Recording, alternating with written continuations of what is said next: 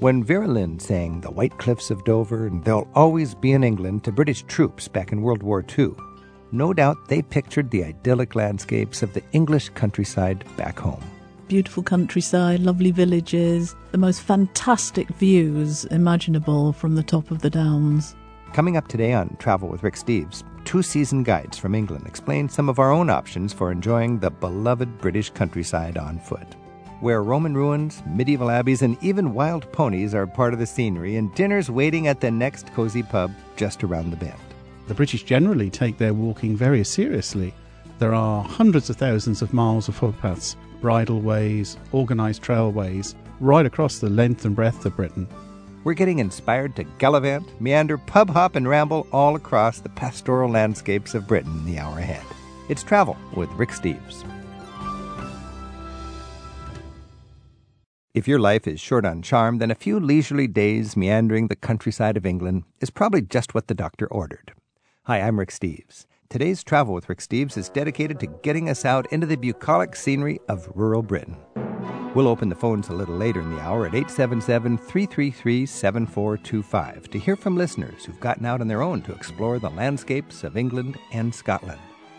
Let's start our overview of pastoral Britain with Blue Badge certified guide Gillian Chadwick. She specializes in taking American visitors around her country. She's joined by Roy Nichols. He's a guide and historian who's based in the scenic landscapes of Dorset, which were celebrated in the works of Thomas Hardy. Gillian and Roy, thanks for joining us today. You're Good welcome. Afternoon, Rick. Hello. I, I think about England, and of course we go to London, and uh, we want to have it as a springboard to get out into the countryside. Gillian, you commute into London. Where do you live, actually? I live uh, near Brighton, near just Brighton. At the foot of the Downs, the South Downs, which is one of the most popular walking routes in England. Now, when I think of pastoral England, really South Downs comes yep, to mind. Absolutely. What is it about the South Downs that, that causes you to want to live there? Uh, beautiful countryside, lovely villages, the most fantastic views imaginable from the top of the Downs. What's a beautiful little village in the South Downs? Uh, Ditchling.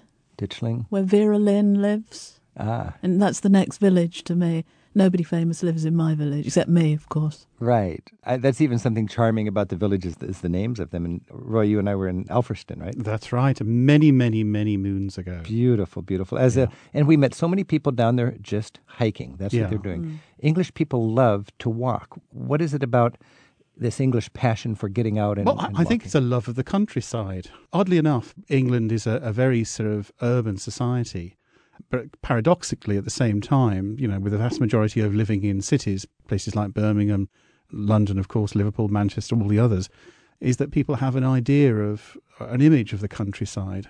Um, and being out and enjoying it, walking, really is what it's about. Now, you live in Dorset. Yeah. Thomas Hardy country. Yeah, that's right. It's about uh, thirty miles southwest of Salisbury. Now, when you say you have an image of what you want when you go out and, and, and walk and commune with nature, what is that image for you?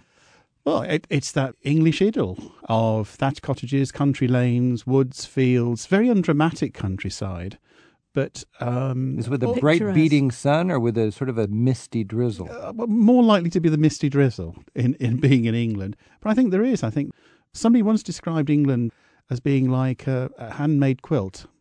Um, and it isn't dramatic. It, it is man-made, but it's like being in one enormous garden. Mm. All my adult life, I've been going to places in England famous for great walks, but I haven't really done it justice and get out there and actually take some serious mm. walks. In the last couple of years, my theme has been to get out and actually walk.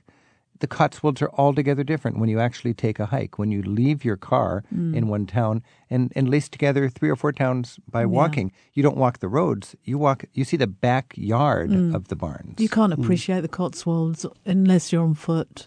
You have to be amongst all the trees and the fields and the birds singing, and you, it's gorgeous. You find different dimensions. What's yes. the dimension of the Cotswolds you would find if you took a walk, Roy? Well, it's it's getting to see those fields and woods and houses that are off the beaten track. That's the main thing. The English, or the British generally, take their walking very seriously. There are hundreds of thousands of miles of footpaths, bridleways, organised trailways, right across the length and breadth of Britain. And just like Americans will defend their right to own a gun, the British defend their right to walk everywhere, don't to they? walk, Absolutely, yes. Yeah. Uh, in, in some countries, like Scotland, there is an open access to the countryside. In, in England and Wales, it's more formal, where you have to keep to certain footpaths and things, but there are something like three hundred thousand miles of footpath in England alone. Tell me about the mass trespass. I just love that. Well, this was um, a period in the nineteen twenties and thirties when so much land was still in the in the grasp of many of the uh, traditional, uh, almost feudal, medieval landowners. And for the first time, ordinary people were beginning to want access to their land, to their countryside. And so there was a whole period of people going out and deliberately breaking all the trespass rules. Just in order to assert their to right. establish and assert their right to be in the countryside. So you can have a you land. can have a, a fence, but you need to provide a gate to get through it or over it. Is that right? Uh, famously, footpaths go through people's gardens. They go through uh, down in Dorset. Madonna used to live in Dorset, and regardless of who she was, where she lived, there was a footpath went straight across her front door. Uh, she front fought door. it though, didn't she? She did, she but she it. didn't. Madonna? Yeah. Yes. Oh, yeah. Really? She and she just didn't. She it. couldn't believe yeah. that somebody could just walk across. So, so Madonna met a force that she couldn't shape with her power, and that was that's yes. right. the English determination Absolutely. to be able to walk across. People have been walking along that yards. footpath yeah, for hundreds right of too. years, and nothing was going to stop it. I'm Rick Steves. This is Travel with Rick Steves. We're talking about pastoral Britain. We're joined by Gillian Chadwick and Roy Nichols, two friends of mine who are tour guides in beautiful Britain. Our phone number is eight seven seven, three three three, seven four two five. And David's on the line from Knoxville, Tennessee. David, thanks for your call. Yes, how are you? Um, I'm wondering if you could recommend some areas in England with beautiful pastoral scenery and, and idyllic country villages that will be off the tourist path. That are, are there some... Um, really wonderful places that are not as well known for pastoral scenery that you might Well, I, I, I can just easily direct you towards Dorset because uh, it is it is my county, and although people know it because of Thomas Hardy and some of the other great writers, um, very few tourists, even in Britain, actually make it down to Dorset. Do I know what do I know about Dorset? Exactly. Right? And I mean, I wrote a book about Britain.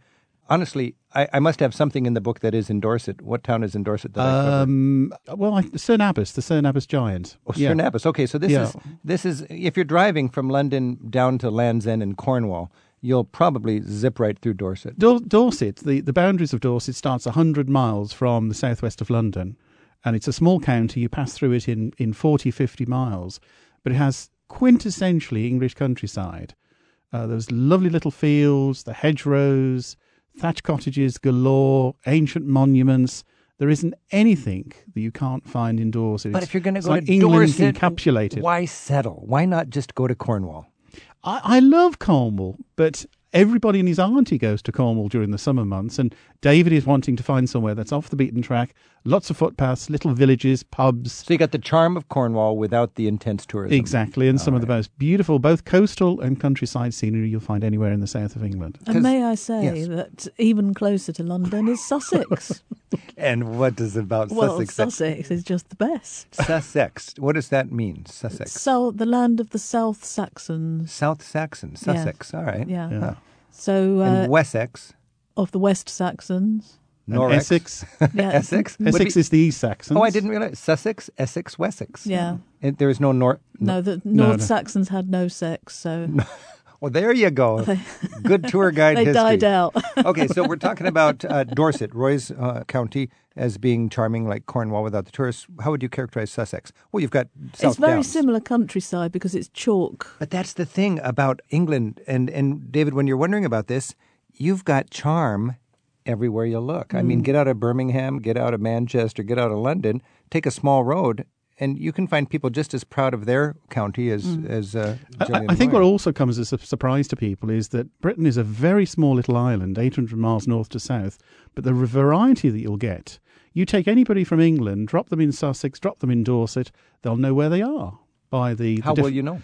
Well, the, the shape of the buildings, the way they're designed, the way they build, the materials they use. It's a lot of flint in, in Sussex. We use a lot of what they call thatch and cob in Dorset. So it doesn't take you long to realise that you're in each... You can go thirty miles and have subtle differences. Let's say I blindfold you and I take you to a pub. And I've been most to the most of the pubs in Dorset. You would know most of them. But if I took you to one in Sussex and one in Dorset, could you open your eyes and know which county you were in? Yeah. What would I, you look for? Uh, the, the types of beers they sell, for okay. instance, because the, the local brewery will give you a good indicator because there are still lots of regional breweries and things. Oh, yeah. Um, so there's all sorts of little subtle signs. Little that, subtle things. But yeah. that is a beautiful thing about traveling in Britain is mm. the, the yeah. diversity and the charm. Thank you very much, David, for your call. Thank you. Yeah. Wayne's on the phone in Columbus, Ohio. Wayne, thanks for your call. Thanks for having me. Yeah. What are your thoughts on, on pastoral Britain? Any questions for Roy and Gillian? My family and I, uh, we visited uh, the Cotswolds area this past September, and uh, we spent about three days there, stayed at Stowe, and uh, I uh, noticed that when we traveled, the horses, when we talked to people, they said horses had right-of-ways on the roads, uh, the little country lanes, and we went in various pubs in Stowe and a couple other towns, and I was amazed how the people just brought in their, their dogs into the pub, sat at the table and ate with them. And I, did, I was just curious, is this something that's just uh, in the Cotswolds area, or is that something all no, in all of English countryside? No, it's all over the country. So the dogs yeah. will sit at the table and eat with you? Yes. Yes. Yeah, not the horses, though. no, no, no, no, the horses weren't in the pub. I, I've always, I've got a border collie called Meg. She comes to the pub with me nine times out of ten. Do you know the, the little pub in downtown Keswick that is called the Dog and Dog yes, and Gun? Yeah. Dog and Gun. Yeah. There's a dog menu. There's all the, you got to step over all the dogs, and, and it's just like the humans and the dogs share mm. the place. Yeah. That's the difference between England and America. You can take your dog in the pub, but you can't take your gun. Whereas in America, you can take your gun, but you can't take your dog. Whoa, now we're talking. I think so. Dogs are just part of the scene all yeah. over Europe. Yeah. And a lot of Americans just kind of go, I can't eat this food here because it might have a dog's hair on it, you know. Well, I, I, more the humans you have to worry about, I would have thought, to be honest. Yeah. They don't charge extra for hair, no, do they? No, no, no that's right. So, Wayne, tell us more about your pub experience with dogs. Well, I was just amazed. We we uh, ate and drank at the pub in Stowe. I, it was crowded with people. There must have been three or four dogs, and they just quietly came and just part of the family that sat quietly at the table. Wayne, I think you've put your finger on it, is the very fact that it's like being in a family home. Public house. It's a, yes. it's a public house. It's a social centre. It's not a place just to go and get food, just to go and get alcohol. Um, it's a place to be with your It's a community. place to be with your friends, your family, and part of that family is your dog. Bring your mom, yeah, bring your kids, I, bring yeah, your dog. Anybody. There are some pubs that have no dogs rule, but the good pubs allow dogs. Oh. Great. All right. Good luck on your travels, Wayne. Thanks for your call. Okay, thank you. I'm Rick Steves. This is Travel with Rick Steves. More on Pastoral Britain with Roy Nichols, Gillian Chadwick, and your calls in just a moment. The shepherd will tend his sheep. The valley will bloom again. And Jimmy will go to sleep in his own little room again. There'll be bluebirds over the white cliffs of Dover. Tomorrow, just you wait and see. Travel with Rick Steves is made possible in part by the European Union delegation to the U S A. Tips about traveling in Europe and information about the E U are available at e u in the u s dot org.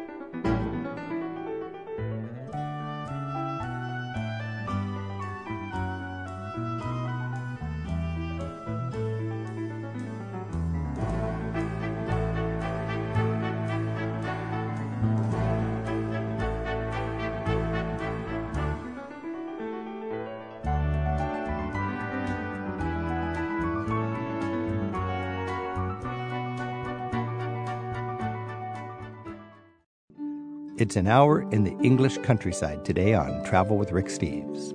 We'll check in with listeners at eight seven seven, three three three, seven four two five for their reports of backroad British adventures that you can experience for yourself in just a bit. Right now, Our escorts into the British countryside are two expert guides from England, Gillian Chadwick and Roy Nichols. Gillian, when I think of Bath, I think not only of a beautiful Georgian city, but sort of a springboard into the countryside. There's plenty of opportunities, even from a, a city, to side trip out. What do you like to do as a side trip from Bath if you're going to connect with nature? Well, it's possible to go further west to Glastonbury, uh-huh. and you pass through a beautiful countryside. You go into Somerset, which has some of the most beautiful countryside. This is cheese country, isn't it? Yes, it is indeed, yes. Cheddar. Cheddar cheese, yeah. Cheddar Gorge. Mm-hmm. Roy, where would you? How would you appreciate cheese country as you're hiking through the countryside? Oh, well, you find them everywhere. I think it's one of those things that has become much more localised. There was a turn away from that in the nineteen sixties and seventies where things were becoming more sort of factory-orientated and mass-produced. And like so many different things we eat today, it's becoming much more local. Small farm cheese producers. Yes, yeah, individual markets, farms. Yeah. or uh, So you go to a little town like Glastonbury or Wells or Bath, yeah. and yeah. you can learn about these in the markets. And Yeah, and, they have and, all the local produce. So you can venture out on a bicycle, walking along a towpath on a canal, oh, or, yeah. or taking a hike, yeah. or, or even car joyriding in a car. You might even stumble upon a scrumpy farm. Roy, tell us about the joys well, of a scrumpy farm. What's scrumpy? Scrumpy is, is hard cider, and this is sometimes confuses people, but it's the very, very alcoholic cider. It's the much older drink than beer. We've drunk cider in this country for thousands of years. Apples are native. It's a natural thing to turn it into something to drink, and the British do like their drink. I could see that happening just accidentally. You've got a jug of apple juice, and you well, come it, back next week, and you got yourself exactly with all scrumpy. the na- natural uh, yeast that they have with it, and Uh, good cider is just fermented apple juice, naturally fermented. And you can find that in a small farm in a characteristic oh, setting? I mean, there are some areas in Britain, places like Herefordshire and Somerset that Gillian mentioned, down in Dorset where I live as well, where there are lots and lots of dozens, hundreds of different local farms that produce cider. And scrumpy is a name given to particularly hard cider. Particularly so all strong. Cider is not scrumpy. Scrumpy no. is the beef jerky of cider. Exactly. It's oh, very baby. unrefined, not subtle at all. Dangerous stuff. Yes. So if somebody offers you a cider, they might be trying to get you drunk. Oh, I, I would never doubt that. I would never doubt that at all. It's very popular with American tourists. I know, I know yeah. pub, guys who run pubs that don't serve it because it mm. causes people to be a little it, violent. It does, yeah. yes. You, you don't want some broken glass in your pub. Don't serve the scrumpy. Well, because people don't realise it can be so deceptive how strong it is. It doesn't taste strong, does it? When no, you drink it, it doesn't taste strong at all. And yeah. then you become all of a sudden, it sort of puts you on the fast track to being a local. Yeah. In a pub. It's one way of looking at it. Yeah, yeah I mean, you become part of the party in a pub. Yeah. If you don't, if you're not into the uh, ales and, and, you know, the room well, temperature Well, it's what beer. we were talking about earlier is that when you go into a pub, and all communities have pubs, I mean, so many of them have disappeared, but when you go into the bar, you're amongst the locals. That's where they hang out with their friends, their families, their cronies, drink the local cider, drink the local beer, and, and uh, you're part of the community. So we've been talking about the West Country here, around uh, mm. Somerset, Cheddar Cheese Country, Bath, Wells, Glastonbury. Dorset, yeah. When you travel around, I guess all of England, but I, I think here the, these uh, ruined abbeys, they, to me, these are pastoral as can be. They're sort of drenched in, in the beautiful green, lush scenery of, of Britain. It, it's a strange paradox that they are uh, such a quintessential part of the countryside today. You find them everywhere, hundreds of them. And yet they're a product of one of the worst periods in English history, the suppression of the monasteries during the Reformation in the sixteenth century. And it was so fifteen hundreds, uh, fifteen thirties, fifteen thirty-nine. Monasteries getting too um, too annoying to the king, and the king just decided. Well, Henry the eighth acquiring their wealth and power. So at that point, one of the great landowners, one of the great rich powers in the country would have been the monasteries, and Henry can just dissolve them? Exactly. He had no control over them, so it's both the wealth and the power that he coveted. And from a sightseeing point of view today, what does that leave us? Beautiful, beautiful romantic ruins. Ivy covered, a few walls standing, yes. a few arches. And, and there are famous ones like Glastonbury Abbey, Tintern, Revo, um, all of those. Oh, but there are lots of little local ones as well. Gillian, what, what ruined abbey do you like? Uh, I like, I'm going out of the south of England now, but going up further up north, in Yorkshire. Uh, many of the abbeys and monasteries were in Yorkshire because it was remote. And it's fountains, isn't it? The f- most famous one in Yorkshire, which is glorious. So there's so many dimensions of the English countryside that you can incorporate into your walk. Mm-hmm. You've mm. got, of course, the medieval great architecture of the abbeys. Yeah. You've got the wonderful culture in the pubs and agriculture and, mm. and B and B's. You can you could actually lace together a bunch of farmhouse B and B's in the context of a walk. Yeah, well, easily, yeah. That's pretty routine to do. Mm. Oh, yes, and, and in fact, many of the established footpaths have accommodation guides. You can find the um, a guide for the footpath itself. Okay, so I was and, on Hadrian's Wall last year, and I met a, a school group yeah. walking from one coast to the other across England. And every night they would possibly would have been using one of these books, and it would lay out where there's a exactly, B and B or a yeah. hostel. Yeah. When you cross England, when you go cross country, you're very likely to come upon your own private Stonehenge, especially if you have a good map. England is like an open-air folk museum with these... Prehistoric. Megalithic. Well, megalithic just means large stone. Large stone. Uh, but there's this period of the prehistoric, which right. is, you know, before the coming of the Romans, when over thousands of years our ancestors built stone circles, standing stones, earthworks of all sorts of varieties, and there are thousands of them across the countryside. So how do you know to hit these things when you're planning your walk? Well, maps. If you get a whole series of, of good maps and things, all of these will be listed and featured on the maps, but there are guides to uh, monuments of all periods. If you want to research, if you want a theme to your walk, be it of the prehistoric period or medieval, uh, the abbeys and things, you can find guides that will highlight the best of them. And also many of the trails that, again, there'll be information about what you'll be seeing on the route. You know, one of the big distractions and temptations for me when I'm traveling in Britain is the wonderful little bookshops you find in, in these towns. And they've published so many great books mm-hmm. that you're never short of information if you just want to pick up a book. They're little staple-bound local publications and just mm-hmm. make it all very well organized. Yeah, all the local towns have the tourist offices, and they always have the, the routes for those footpaths and anything of interest en route. I'm Rick Steves. This is Travel with Rick Steves. We're speaking with Gillian Chadwick and Roy Nichols about the pastoral delights of Britain. Our phone number is eight seven seven, three three three, seven four two five. And Barb's on the phone from West Chester, Ohio. Barb, thanks for your call. Yes. Um, my husband and I have been to England. We've been to London. We've been to Bath, Stonehenge. We've been up into Sheffield. And we want to go back, and we'd like to be able to combine some walking along with bicycling and uh, stopping at the end of the day at one of these B and Bs, at pubs, that sort of thing. Is there a particular area of the country that they would recommend us uh, taking a look at a little more closely? By bike or by foot? Both. My husband loves to do the walking, and I like to do the biking. Well, depending on how fit you are... how many hills you want to do. So your husband's going to just run alongside and you're going to bike. no, no, no, no, no, no. Because I also want to stop at those bookstores you were talking about. Well, you'll get there first.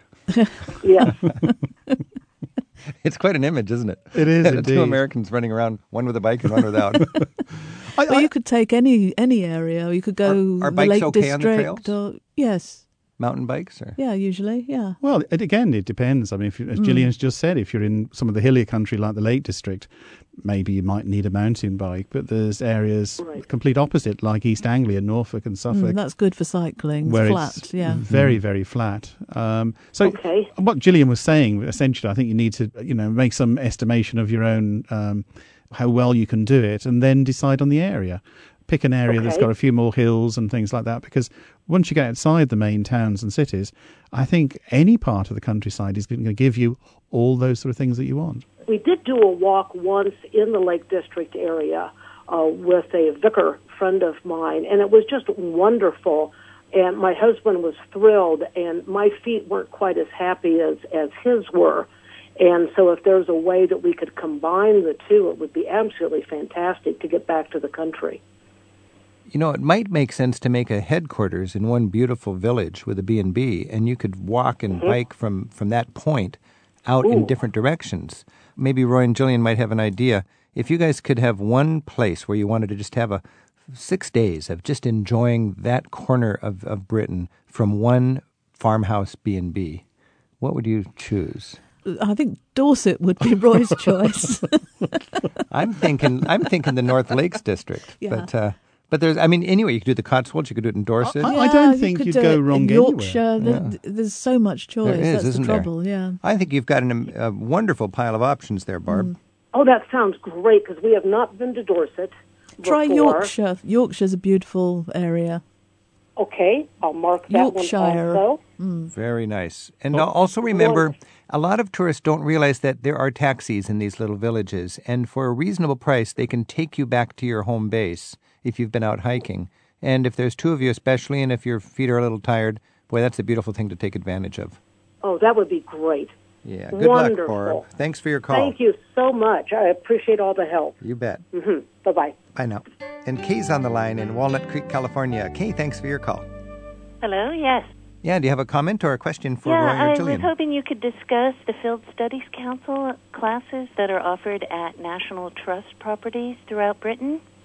Well, it's um, it's not one of my normal sort of areas of expertise, but the Field Study Council is an organisation, a sort of, I think it's government funded, that encourage studies within the countryside. They use centres like the National Trust houses, field study centres, um, and you can take all sorts of classes from country crafts through watercolour painting, anything really that's both adult education but also has some relationship to the countryside. Well, that sounds quite nice, actually. Mm. Do you stay in a village? or? Well, sometimes people stay in, in uh, private accommodation. Sometimes it can be a youth hostel.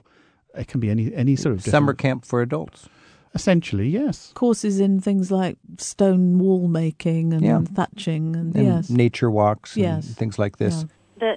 The the spot I've been to is at Flatford Mill, which oh, yes. is oh, right. northeast of London. In Suffolk. Yeah. Yes, between um, Colchester and Ipswich. Mm-hmm. And that's Constable Country. Mm-hmm. And they offer a lot of art classes there. Yeah. Mm. And there is accommodations on site. You can stay in Willie Lott's cottage. Oh, wow! It's a fabulous, fabulous place. You know, mm. I love this notion that people say that's Constable Country, meaning what? Well, John uh, Constable, the, the, the painter, the, the painting. So a lot His of his most paintings famous would be painting, Flatford Mill. Ah, okay, and yeah. then you can say Thomas Hardy Country. Yeah. Yes. You, what are some other places like that? In in York Moors, you've got James it's Herriot Country. James All Herriot. Creatures Great and Small, that's you've right. Got yeah. Beatrix Potter Country, Wordsworth mm. Country. And it's, now, very important, Downton Abbey Country. Oh, that's right. Now, yeah. where's that exactly? It's in Berkshire, in the beautiful home called Highclere. Is that and home they, actually yes, open to the public? Yes, ha- have open to the public. Yeah. Because that is a huge hit in the United States right mm. now. Yeah. yeah, and in Britain, everywhere. Okay, Kay, thanks for your call. Okay, thank you. Roy Nichols and Gillian Chadwick are taking your calls as they guide us around the handsome countryside of England right now on Travel with Rick Steves. We're at eight seven seven, three three three, seven four two five. Sue's on the line in Westlake Village, California. Sue, thanks for your call. Oh, thank you. Um, I'm going to be in England, and we're going to be uh, have about five or six days in the Cornwall and Devon areas. And I was wondering if you could suggest one or two like home-based villages. Hopefully we're going to be traveling by train. Um, I thought, you know, having five or six days down there was going to allot us enough time, but now going through the guidebooks, I think we could spend our whole three weeks there. So I was just wondering what shouldn't be missed. Well, you're not going to be able to get to the little villages by train. Uh, you can go to the major centres like Penzance and then perhaps get local buses out to uh, some of the most beautiful little villages, a place called Mousel, which is spelled okay. mouse hole, but mm-hmm. you say it Mousel, and mm. that's a typical Cornish fishing village. Is it fair to say you can get almost anywhere by bus from yeah, the train station? Yeah, but they won't be regular buses. No, yeah. but even uh, around uh, Dartmoor you can get around by yes, bus, which is yeah. very sparsely populated. Yeah. Yeah, and, and so I was just thinking, you were mentioning you were going to Devon, but uh, if you were thinking of South Devon, which is not too far from the main railway line from London down to Penzance that Gillian just mentioned, places like Dartmouth, Salcombe, Um, lots of lovely little villages around there, and they're not too far from the main railway line. I think it goes through places like Totnes, and then you can catch local transport through to some of the smaller villages.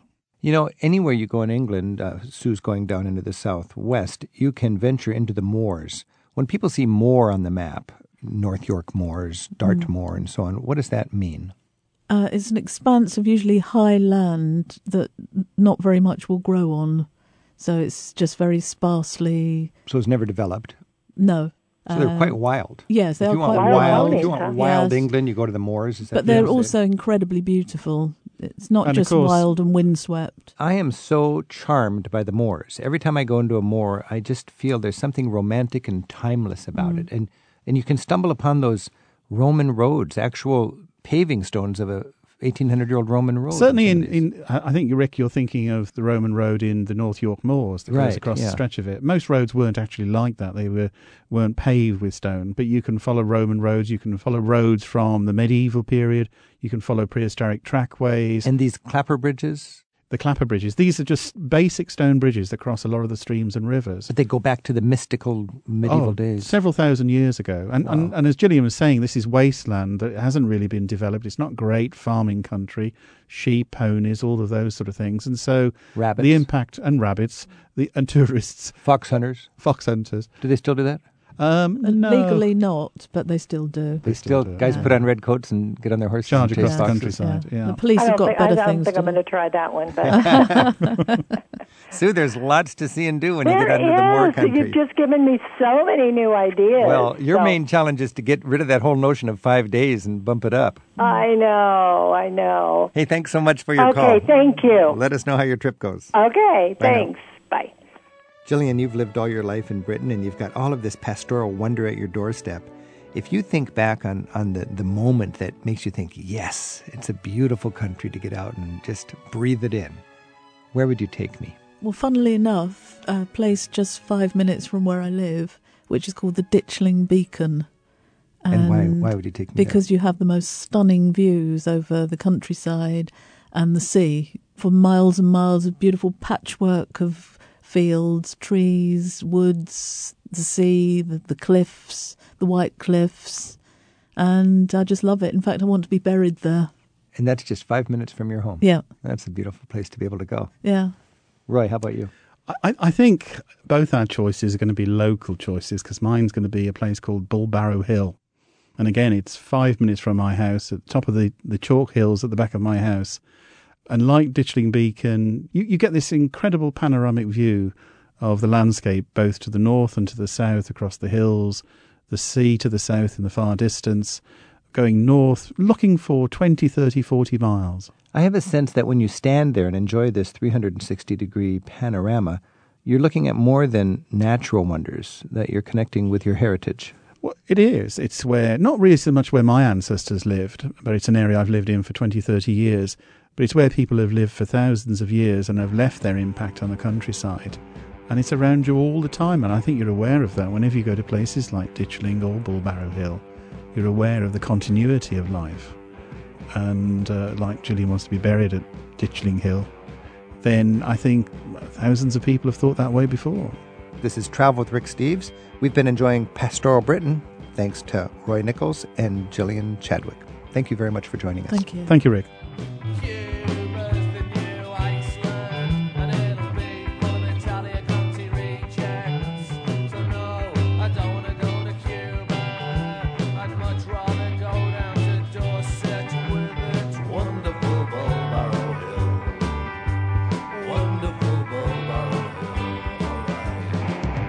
Have you ventured out into the English countryside? Let's hear about it next at eight seven seven, three three three, seven four two five. Listener travel reports from the pathways and country lanes of rural Britain are next on Travel with Rick Steves.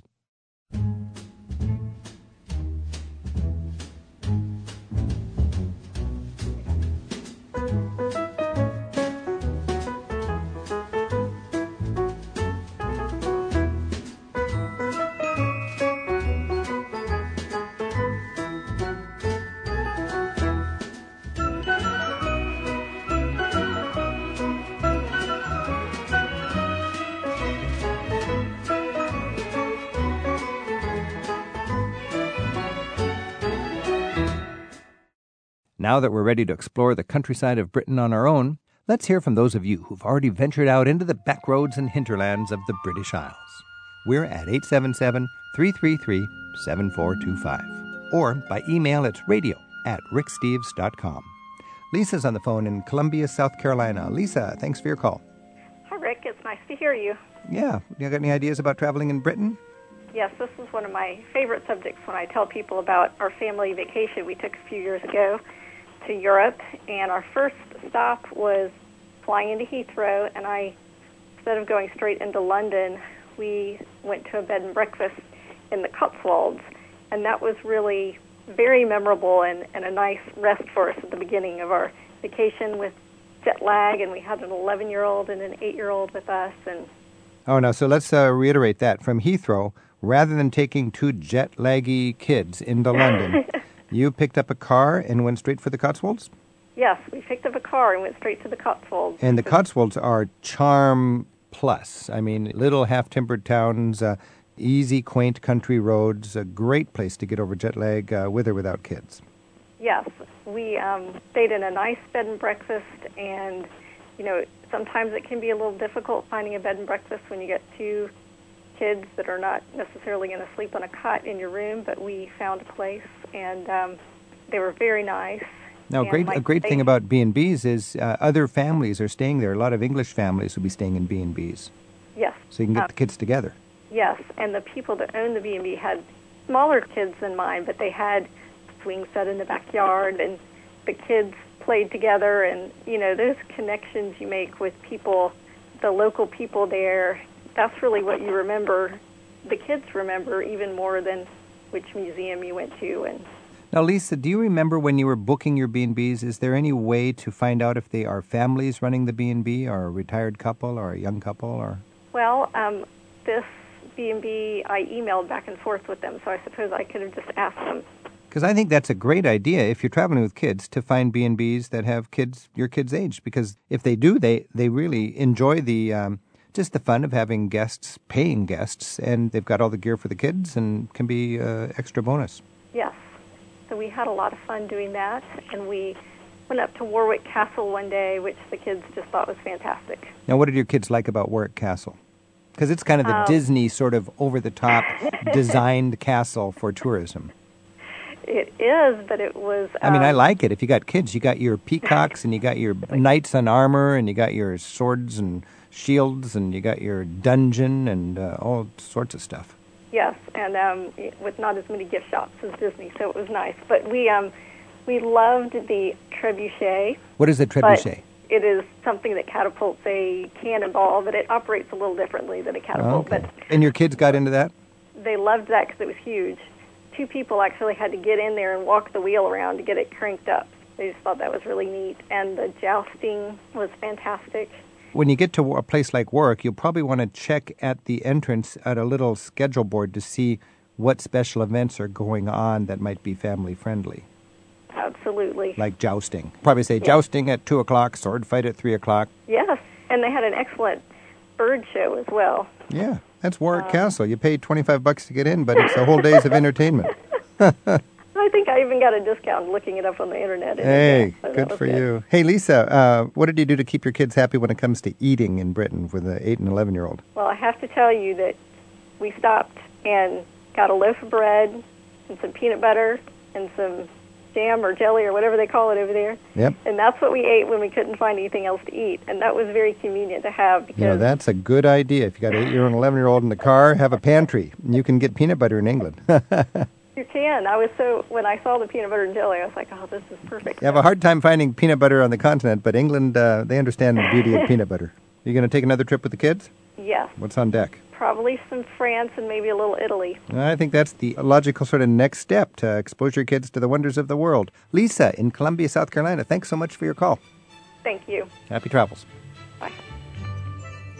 We're checking in with listener travel reports right now on Travel with Rick Steves at eight seven seven, three three three, seven four two five. You can also share your travel stories with us in our online radio message board. You'll find it in the radio section at rick steves dot com. Jennifer has given us a call from Austin in Texas. Yes, hey, I'm so excited that I can talk about this part of the world. I was so surprised by it. So, oh, um, tell me why and where.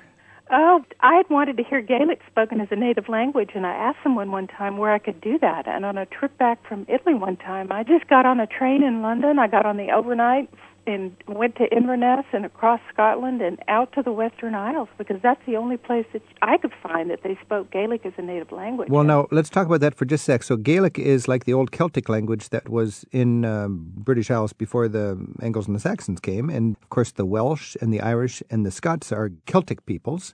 And you've got a Gaelic language in Wales and one in Ireland. And you actually found Gaelic spoken in Scotland? Yes, but they call it Scots Gaelic. Scots when you're in Gaelic. Scotland, they call it Scots Gaelic. And, you know, like I said, I wanted to hear it as much as I could, so I found a B B C station on the rental vehicle that I was driving. And basically, when you listen to it, you can hear the Norse influence when you're in Scotland. It's really different from Ireland. Now, that's a very interesting thing when we think about media in Britain, because in the United States, if you have a regional accent, you're not going to get prime time. But uh, in, in Britain, they actually want the regional accents to keep that sort of uh, cultural vibrancy going. And um, they've actually got stations dedicated to different regions and also an attempt to keep Gaelic alive. So you actually uh, tapped into that a little bit. Oh, I was fascinated by it. It's such a lyrical, beautiful language, you know. So I would just listen to it all the time in my rental car. Now, let's make sure people know what we're talking about, because you can think of Scotland, and you cross Hadrian's Wall, across the borders, you get up to Edinburgh, and that's sort of the gateway to the Highlands, and yeah. The Highlands seem remote. But from the Highlands, you go even further out into the Atlantic Ocean, and there's this ring of islands way out there, the Outer Hebrides. That's where you went?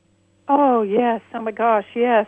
You get on London, I sleep to Inverness, I get there at eight in the morning, I run for the bus, and, you know, in Inverness, and then that takes me right across the top piece of, of Scotland to the most wonderful little town. This is a little town that, you know, I would be tempted to go and just spend a vacation in this little town. It was called Ullapool. Ullapool. Okay, now, mm-hmm. So you slept on the train from London to Inverness? Yes, I've done that several times. And then you catch the bus across Scotland to Ullapool, U L L A P O O L.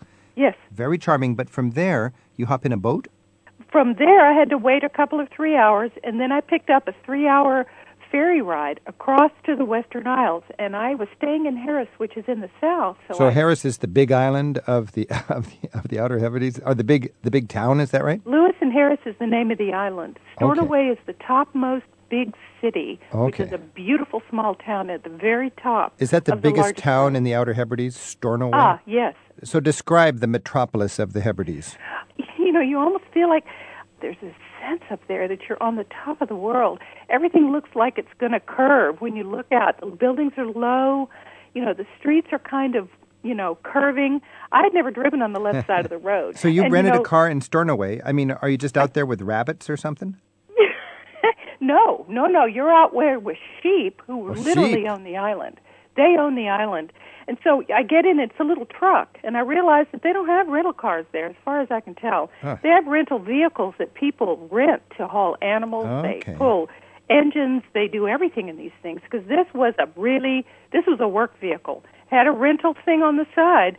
Now, if you've never been to the islands there, Scotland and England have very narrow roads, but on the islands, there is a one-lane road, and everybody, every ten minutes, there's a little pull-off on the side. Mm-hmm. So you see far off in this very wonderful kind of moon-like landscape, and you see the cars coming, and whoever wants to pulls over, and people go by. But the truth is that the sheep on the island, the sheep will sometimes be sleeping or laying out on the road, and you know, the mama sheep is standing there going, okay, this is my territory. So, you know. Now, when you get to the Isles of Harris and, uh, what is it, Lewis and Harris, how can you go even farther off of the mainstream? Well, you can take ferries out to the outer islands. They're much smaller islands that you can take further out. But the most amazing, I've been to beaches all over the world, more or less. I'm a beach person. These are the most beautiful. On the Isle of Harris, I mean, I walked around like someone had hit me in the head. I just, I took pictures every five minutes. I couldn't think. It was the most beautiful beaches I have ever seen in my life, bar none. Whoa. Bar none. So, but then, further out from there is an island called Saint Kilda. It is the last landmass between Scotland and Newfoundland. I mean, it's another four hours out by tiny boat. Four hours only boat off of the Isle of Lewis and Harris. Yes, off the Isle of Harris. Further out off toward Iceland and Greenland and yes. Newfoundland. Whoa. Yes, and this little cluster of islands was inhabited for thousands of years. And the last culture that lived on there, the last people left the island on nineteen thirty-two, but they lived on the seabirds and with the eggs, because this is one of the paramount places for seabirds, uh, nesting, mating seabirds for the whole world. So nobody lives there now except sort of a wildlife uh, refuge. Yes. Why did you go out there? It sounds like an arduous journey. Well, it was an arduous journey. It's because it was a once-in-a-lifetime thing to get to see this culture. This beautiful, the you know, the buildings are built into the ground. Oh, so there are old buildings still there that are like ghost towns. Beautiful old stones built into the ground. So they're, they're ghost towns that people vacated them eighty years ago.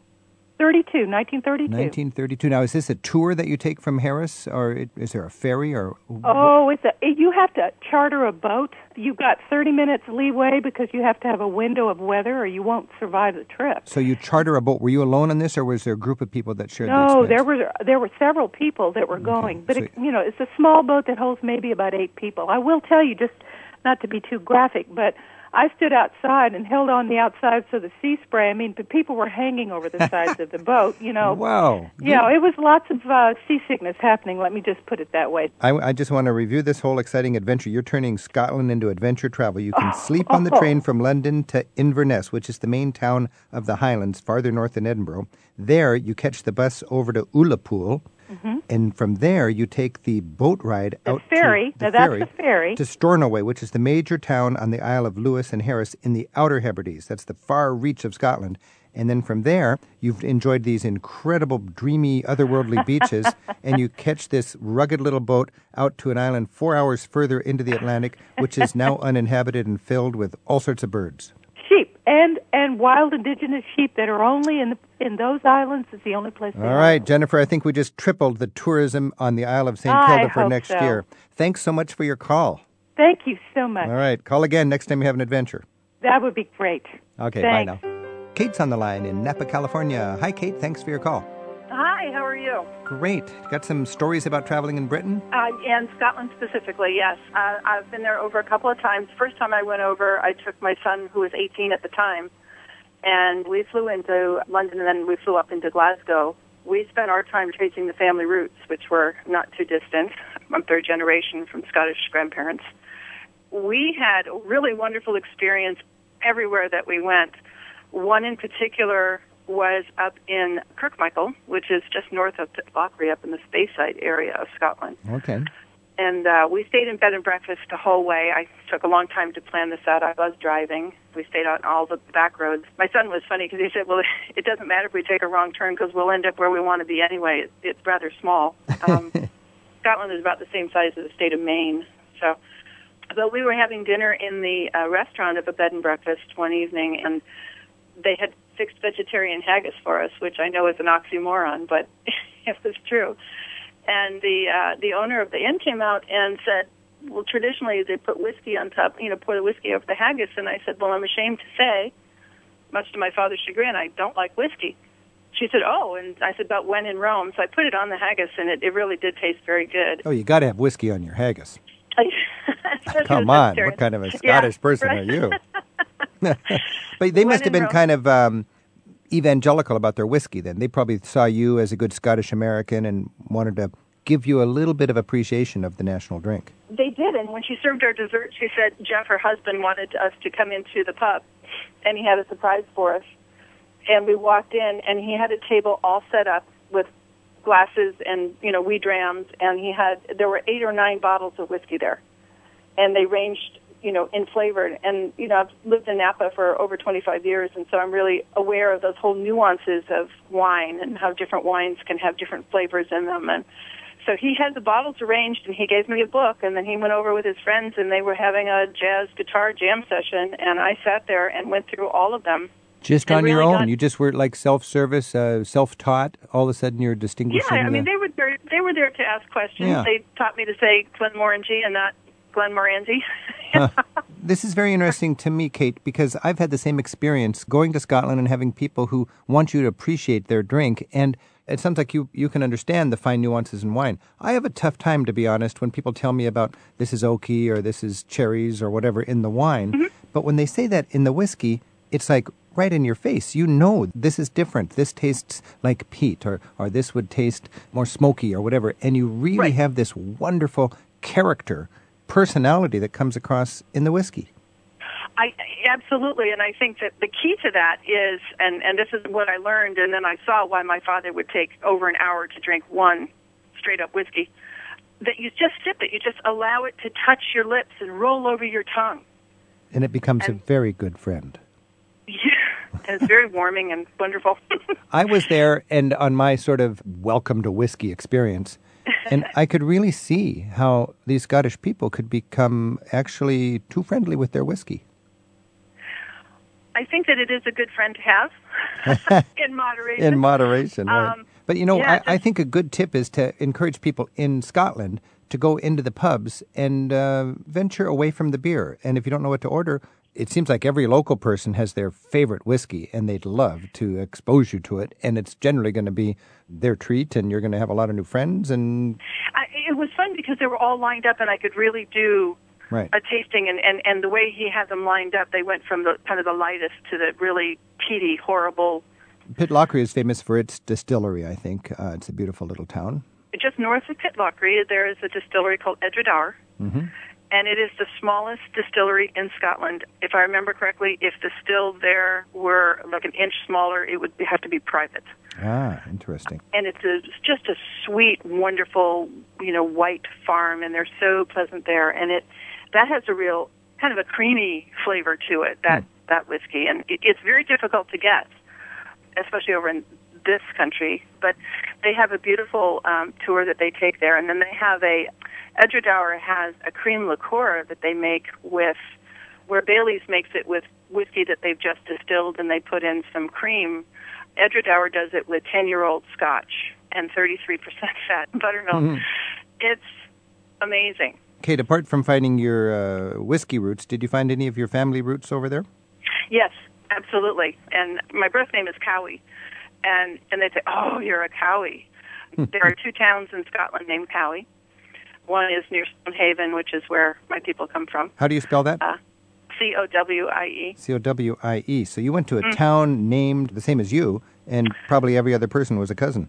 In some way, shape, or form, yeah, but it was fun to be able to say, yeah, and we, my uncle had done all the genealogy, so we went to all the towns, and that was my son's and my first trip, as we went to every town. Maybe if somebody doesn't know their Scottish roots, they could just go to Cowie and, and say they're a, they're a Cowie. They could go anywhere and say anything, and they'd be welcome. The people there are so warm and so I, friendly. I know what you mean. Hey, Kate, thanks yeah. so much for your call. All right, thank okay, you. Okay, happy travels. Mm-hmm, bye. Travel with Rick Steves is produced at Europe Through the Back Door in Edmonds, Washington, by Tim Tatton with Sarah McCormick and Isaac Kaplan-Wolner. Our technical team includes Andrew Wakeling, Jonathan Lee, Chris Luchik, and Kate Mulhern-Graham. Our theme music is by Jerry Frank. There's more online in the radio department at rick steves dot com. That's where you can listen again to any week's show, post your comments on what you hear, and send us your own original travel haiku or a short hometown brag that we might read someday on the air. And we'll look for you again next week with more Travel with Rick Steves. Travel with Rick Steves is made possible in part by the European Union delegation to the U S A. The European Union received the twenty twelve Nobel Peace Prize for promoting peace, human rights, and democracy. Information available at e u in the u s dot org. Rick Steves has spent a third of his adult life in Europe researching and writing guidebooks. His classic, Europe Through the Back Door, teaches the skills of smart travel. At Rick Steves' online travel store, you'll also find guidebooks for London, England, Great Britain, Scotland, and Ireland. To learn more about Rick's guidebooks for this region and beyond, visit the travel store at rick steves dot com.